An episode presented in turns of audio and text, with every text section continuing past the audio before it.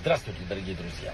Глава Шафтим, мы уже говорили, начинается с того, что нам дают указ поставить в городе судьи, которые будут э, обеспечивать справедливое, законное гражданское общество. Но существует огромная разница между э, земными судьями и судьями э, небесными, к которым мы часто обращаемся. В земном суде если нет возможности, ну, точнее, не так, в земном суде проявление милосердия, оно не всегда возможно.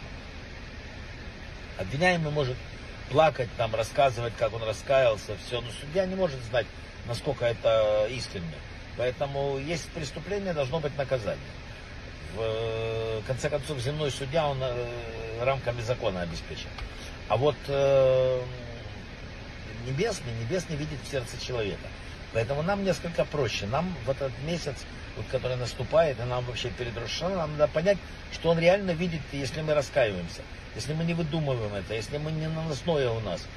И э, он, он может принять невероятные решения, то есть реально помиловать нас. Да? И поэтому на небесном суде раскаяние имеет колоссальное значение. Мораль из Праги еще одно объяснение давала этому. Только Бог может судить человека целиком. В каждом из нас в определенной степени, мы когда особенно в этом месяце начинаем кого-то судить или что-то говорить, есть хорошее, есть плохое. Даже те из нас, кто совершал, не дай бог, очень много грехов, да, э, мы не знаем, может быть, э, есть какое-то количество хороших дел, которые уравновесили. Может быть, вообще какой-то один поступок, который перевешивает все, говорят мудрецы. Смысл в том, что только Бог знает, э, и только Он может судить человека и в, и в контексте его жизни, конкретного поступка, плохих, и хороших, нам надо меньше судить. А в этом месте вообще прекратить это делать. Мы должны подражать небесному суду. Нам тоже нужно стараться смотреть на человека целиком. Вы думаете, что он что-то не такое там, но ну разве он полностью плохой? Разве у него нет ни одного хорошего качества? Очевидно, что-то хорошее есть, надо всматриваться. Я как пример говорю, все знают поколение пустыни. Как говорят, они вот Бога видели и через там какой-то короткий промежуток сделали себе идола. Но поймите правильно, возьмите эпизод какой, с водой, да? Все говорят, вот они начали поднимать голос на Маше, когда только что вышли. И, но, слушайте, они шли трое суток без, без капли воды. И слова не сказали. И только когда им детям стало уже ну, неминуемая гибель, они наконец спросили, когда будет вода. Поэтому надо понять, мы трое суток не прошли. В этой, небес... Э, в этой недельной главе есть такое, э, есть слово, два, два цедек слова. Э, оно имеет два значения. Да? Прав да? и цдака милосердия.